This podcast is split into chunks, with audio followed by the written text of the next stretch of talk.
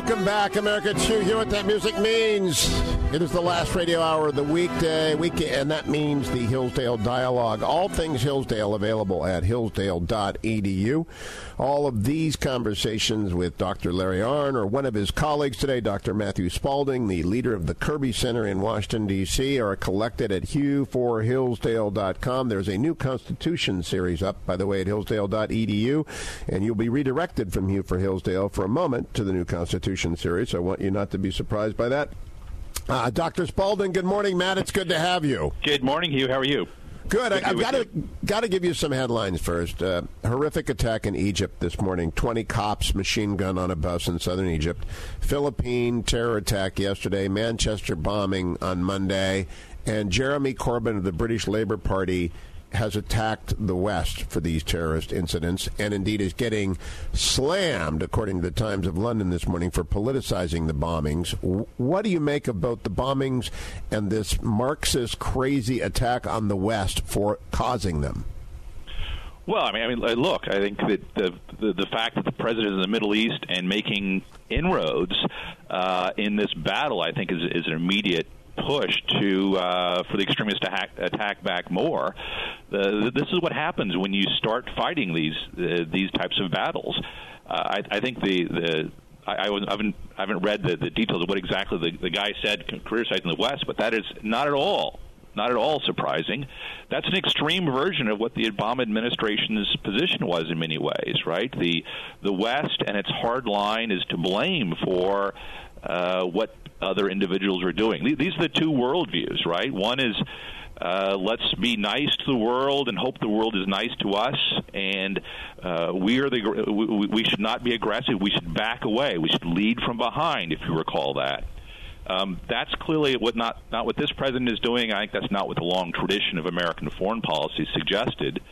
And there's been a turn. I think this trip represents a turn uh, an announced turn in that foreign policy, especially concerning the Middle East. It, it is a quite a turn. I think that's well and, and truly put. Uh, uh, Matt Spalding earlier today, former Secretary of Defense Rumsfeld was on, and he condemned as somewhat rabid attacks on Donald Trump. He thought that uh, comparisons with Watergate were ridiculous. That's a direct quote. He was there. He saw it.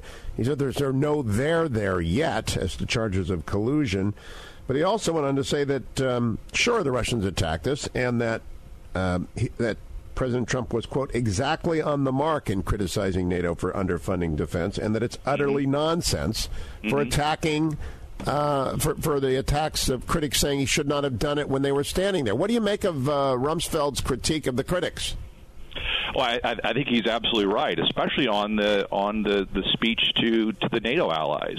I mean, I mean, look, I think what, what, what the president did, he went to these uh, nations, starting by going to the locations of the great revealed religions, and then going to NATO. It was a, it was a brilliant move. Um, and he, in each one of those places, gave very important remarks showing this turn.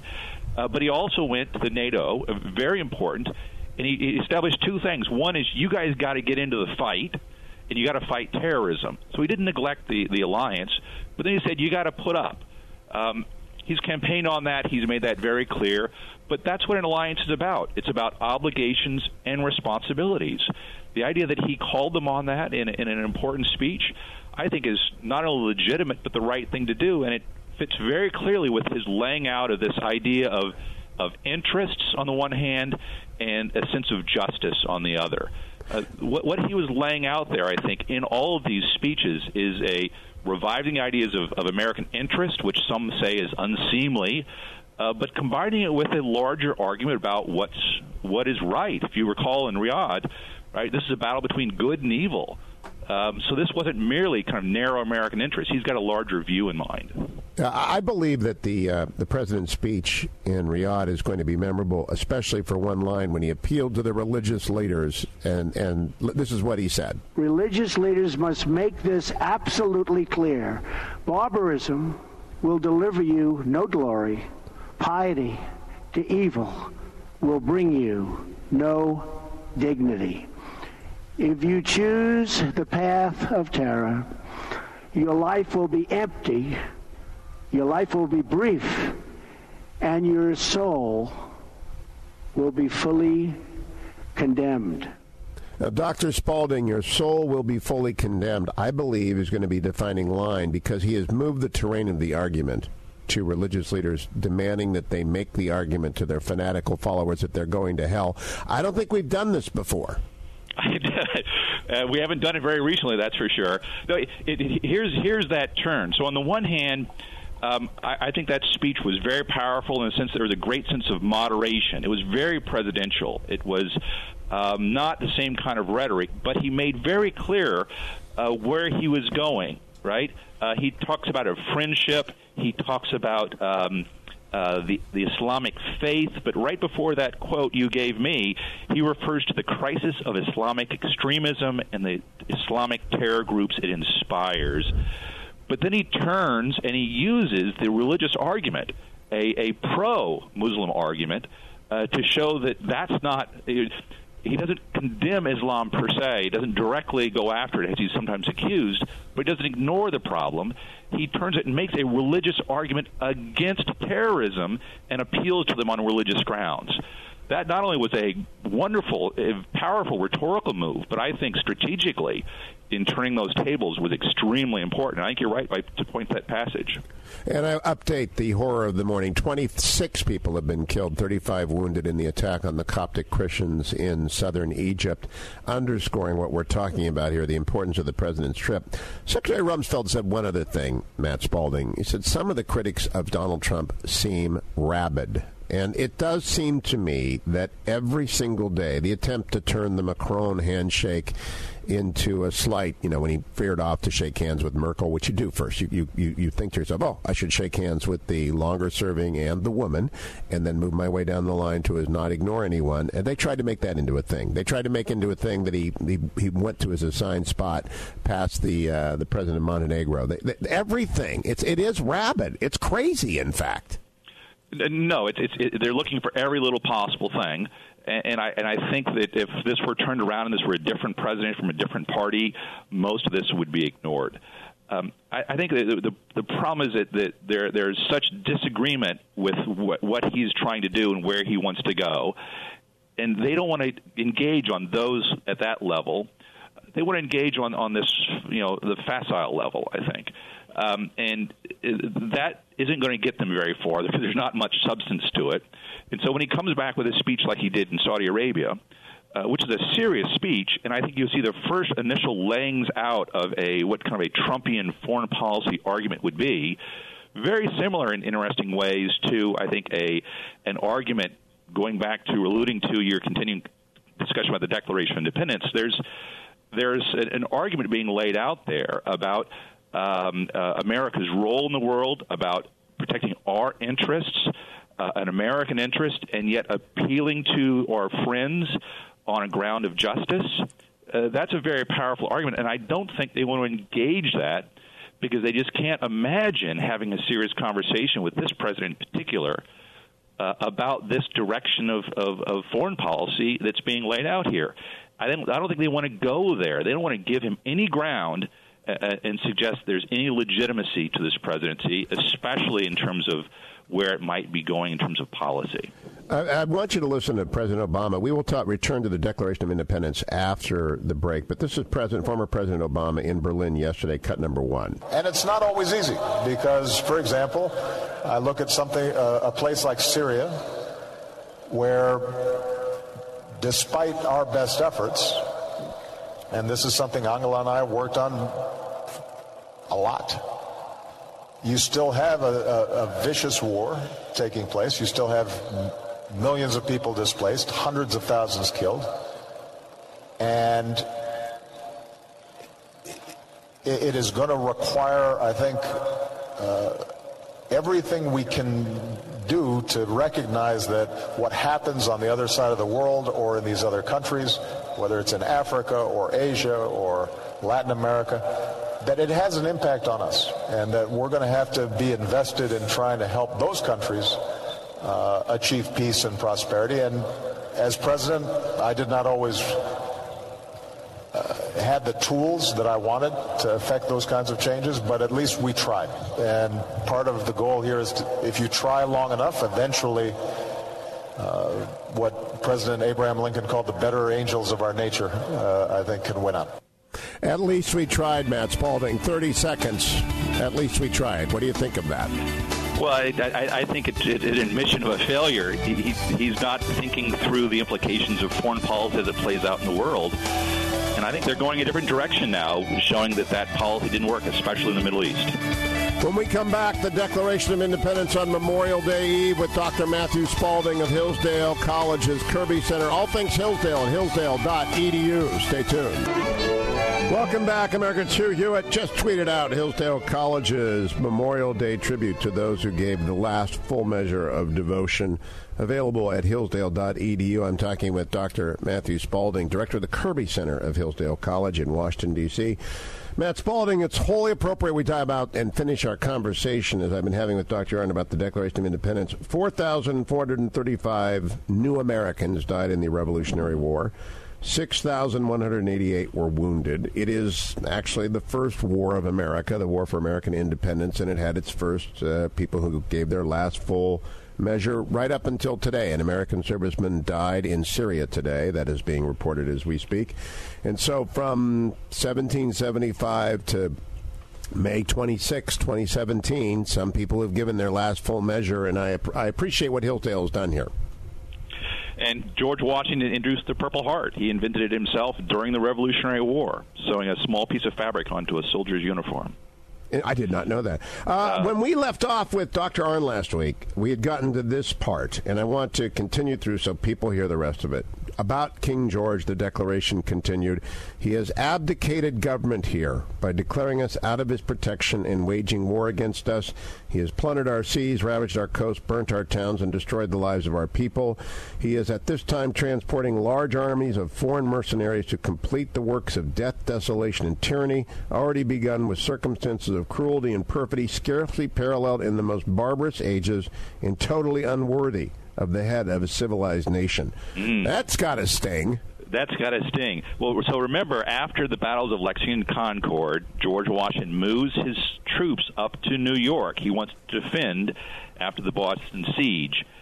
But before the before July, going into you know June and July, August, the British have started transporting massive numbers of troops to America heading towards New York. There are already ships out off of New York looking at the American troops there, trying to decide whether they're, when they're going to invade.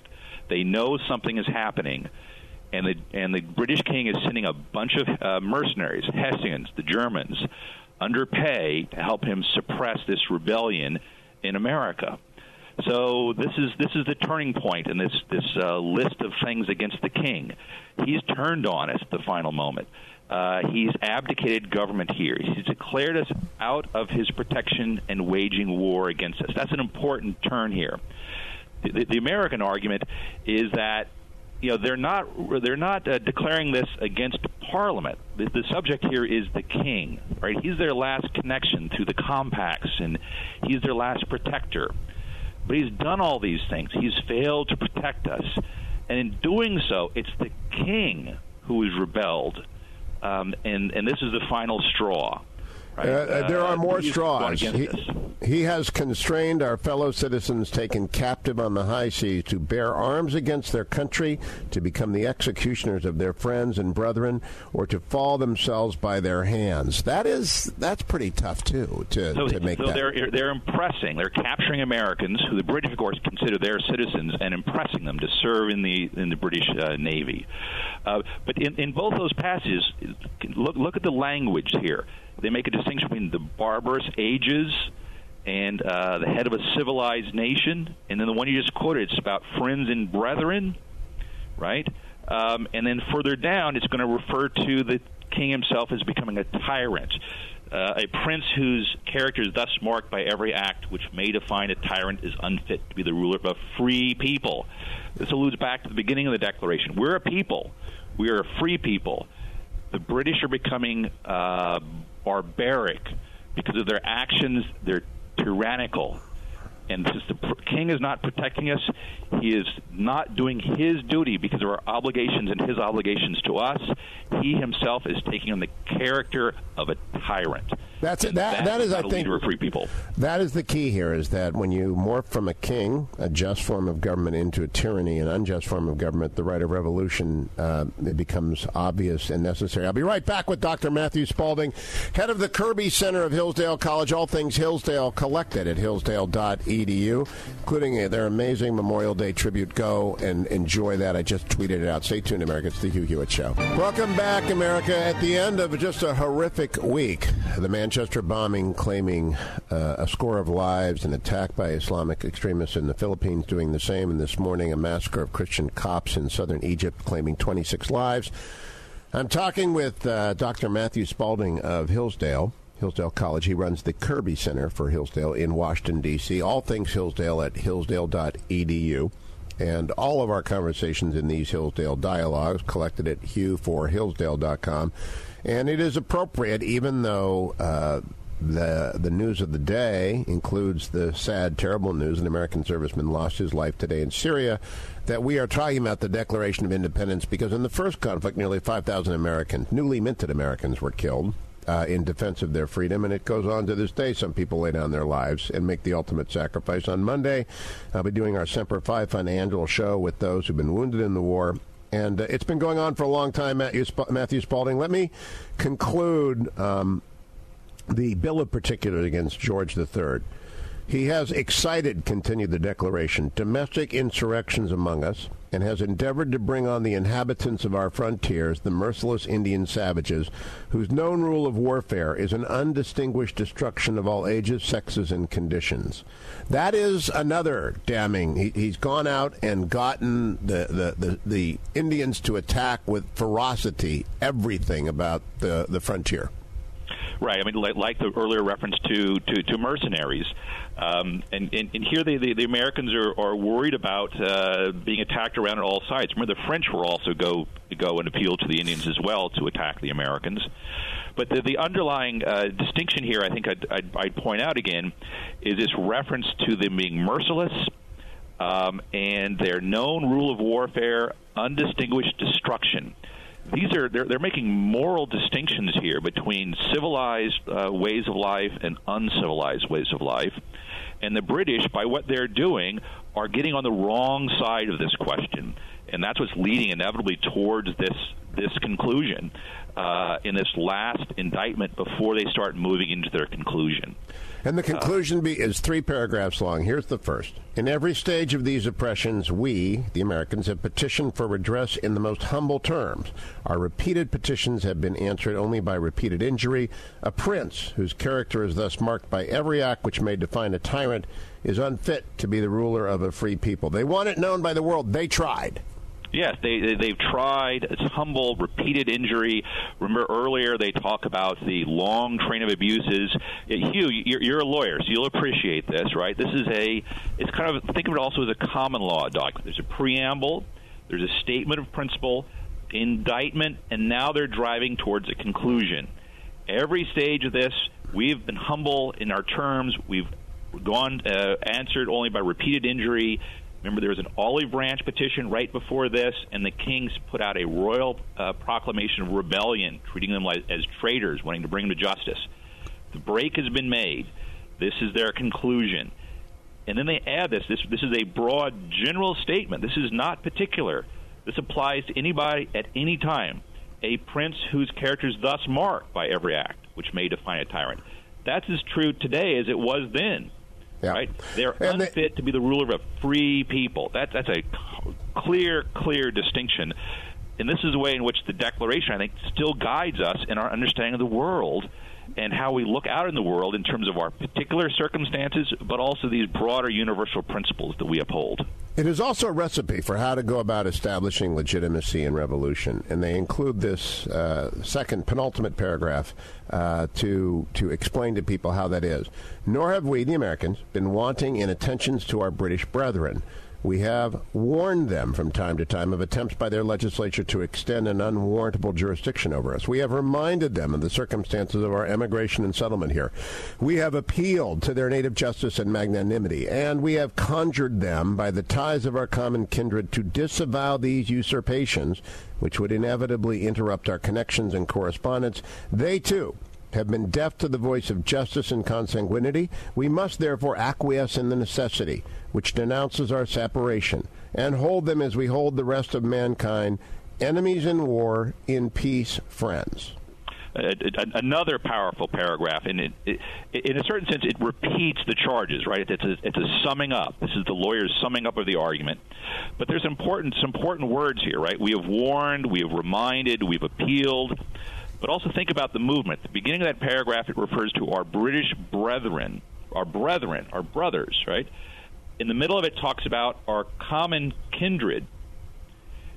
But they have these things have fallen deaf to the voice of justice, but also consanguinity, blood relationships. Right? They have broken. They have severed that tie. We are no longer the same people. We are a different people. By their actions, they have severed that tie, and they have not hear, heard the voice of justice. So now, necessity, right? The the the the great um, uh, equalizer, if you will, in, in world affairs, necessity drives us to this separation. But now they hold out something else here, a, a very important, again, a universal statement that we can use to guide us today, right? We're going to hold them as the rest of mankind, not our brethren, not our blood relatives. We're going to hold them enemies in war, in peace, friends. First use of that term, friends, in this document. I, I want to go back as well. We can make between friends and enemies. Very important. Matt, there is this is one of the more obscure lines because it, it, it requires that people know a little American history that would have been on the mind of the framers. We have reminded them of the circumstances of our emigration and settlement here. Uh, that is not explicit, but what is the implicit argument of that, Matt Spalding? Well, remember what they appealed to. So they one of the things they've appealed to are all these compacts and contracts with the king that allowed them to, to yes. establish colonies here. Uh, those were royal contracts. That was their last connection to the king, which is why they're appealing to him and not to Parliament. Right? They reminded the king of that. Uh, you should protect us, O king. Um, and he has not done so. So that is, is, an important thing that has been severed here. Uh, in addition to which, in the early in the Declaration, it refers to how the king has prevented further immigration and further settlement. So that has been broken in an important way. That's the one of the key things that he is that he has um, uh, not continued. And then when you add to that uh, the fact that uh, they, they, we've appealed to their broader justice magnanimity, um, and we've gotten in, in uh, just uh, injuries over and over again. This long train of abuses, right? Yeah, and if I could um, make it a broken. modern, a modern um, uh, uh, translation, we had a deal we relied upon this. We That's have right. we, we have sacrificed much and many in order to execute our side of the deal, and you have breached your deal. Key thing here, right? He breached it. We didn't. He breached the deal. Because he breached it, we have to appeal to other grounds. And those other grounds are, are grounds of justice, which points us back to the beginning about, well, we're going to base our nation this people on something different, namely human equality. And we're going to build a different government appropriate for that people and our understanding of justice. And which also points us back to the beginning, but also leads us to the end. The last uh, exactly. paragraph of the Declaration. We, therefore, the representatives of the United States of America in General Congress assembled, appealing to the Supreme Judge of the world for the rectitude of our intentions do in the name and by the authority of the good people of these colonies solemnly publish and declare that these united colonies are and of right ought to be free and independent states that they are absolved from all allegiance to the british crown and that all political ne- connection between them and the state of great britain is and ought to be totally dissolved and that as free and independent states they have full power to levy war conclude peace contract alliances establish commerce and to do all other acts and things which independent states may of right do. And for the support of this declaration with a firm reliance on the protection of divine providence, we mutually pledge to each other our lives, our fortunes, and our sacred honor. Powerful conclusion. Powerful conclusion. Um, lots of things in here we should make note of. Um, first one is, is they begin by appealing to the supreme judge of the world. This is this paragraph includes two more references to to God, supreme judge of the world, the beginning of the paragraph. Yes, and then his divine providence, the end right? This this document has references to God as is the free, three forms of government. You recall he's the laws of nature and nature's God. He's the lawmaker. He's the creator. He endows with with rights. He's an executive, and now he's the supreme judge. So he's all three branches of government, and he's divine providence. well put. I hadn't even I had not realized that before. They it's, made it's a triune. Yeah, how interesting. Um, we also learned that now these people who are separate people are a good people, the good people of these colonies.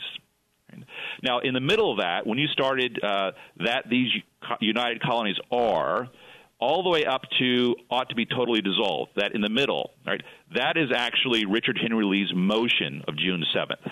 Oh. That, that is the technical declaration. Everything else written around this document, everything we've been talking about for days, is not the original motion. Everything around that is meant to justify and explain the motion. That how interesting, Matt. So, so Lee Rosen said that these united colonies are and of right ought to be free and independent states, and that they are absolved from all allegiance to the British Crown, and that all political connection between them and the state of Great Britain is and ought to be totally dissolved. And that, that was the motion. that was it. That was it. He also wow. called for uh, foreign alliances, which leads to the French alliance, and designing a form of government, which leads to the Articles of Confederation. But in independence, that was the motion. That's on June 7th. It's passed on July 2nd and then they spend the next two days debating the declaration, the document. Why the uh, why the month gap there, or an almost a month gap? Well, remember when he first introduces it in June seventh, there's not the votes. This is where John Adams' great statesmanship comes into play, right? He works it and works it and works it, including convincing Thomas Jefferson to write the thing. Right? Adams refuses. I'm from Massachusetts. Everybody hates me. You're you. You're from Virginia, and you're a great writer. Right? He actually writes him a letter to that effect and convinces him to do it. Um, all that maneuvering gets us to being able to pass it on July 2nd. When we come back from break, we will talk with Matt Spalding about the aftermath of the publication of the Declaration of Independence. As we head into the Memorial Day weekend, what a great conversation to be having with the director of the Kirby Center in Washington, D.C. Welcome back, America. It's Hugh Hewitt, joined by Dr. Matt Spalding, director of Hillsdale College's Kirby Center. All things Hillsdale collected at hillsdale.edu, including a new course on the Constitution. And I just got a wonderful tweet, Matt Spalding. You're not on Twitter, I can't believe that. But uh, Jim Williams writes, Thank you for your weekly Hillsdale interviews, always informative and inspirational. And I replied, They inform and inspire me as well. They're all collected at hughforhillsdale.com. And I'm never, uh, it never ceases to amaze me, Matt Spalding, how the American people are hungry for understanding where they came from. It's why the, the David McCullough book, 1776, or his Adams biography, or the Hamilton theater theatrical success actually resonates. It's because these, these are very courageous people doing very courageous things. Matt, did we lose you? No, I'm still here. You got me? Yeah. Yeah, I'm sorry. Uh, I, I, as you start studying this, what you realize very quickly is the actual story is better than the, the mythical story. It gets better the more you study it, and it's just a fabulous, fabulous story, uh, starting with that revolution keyed off by this declaration, and it's it's a, it's a it's a powerful thing. Um, and just to, to end on, on on the declaration here, the one thing we didn't mention at the very end is is what they're seeking by being one people is they wanted, as it said at the beginning, a separate and equal station in the world. And they want to do what rights, uh, what states can do by right to to do in terms of alliances and conducting war if necessary. What independent states may do.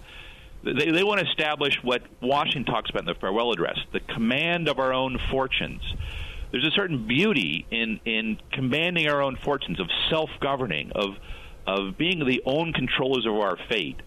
And so not only do we look back historically and find this great story, but it turns out the ends of what we are as a people, what we stand for, are in our beginnings.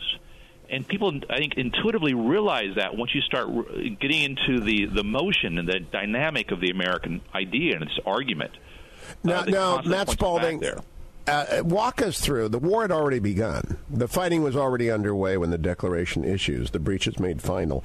But what happens next on the governing side? The Congress is the Continental Congress. What happens to it next?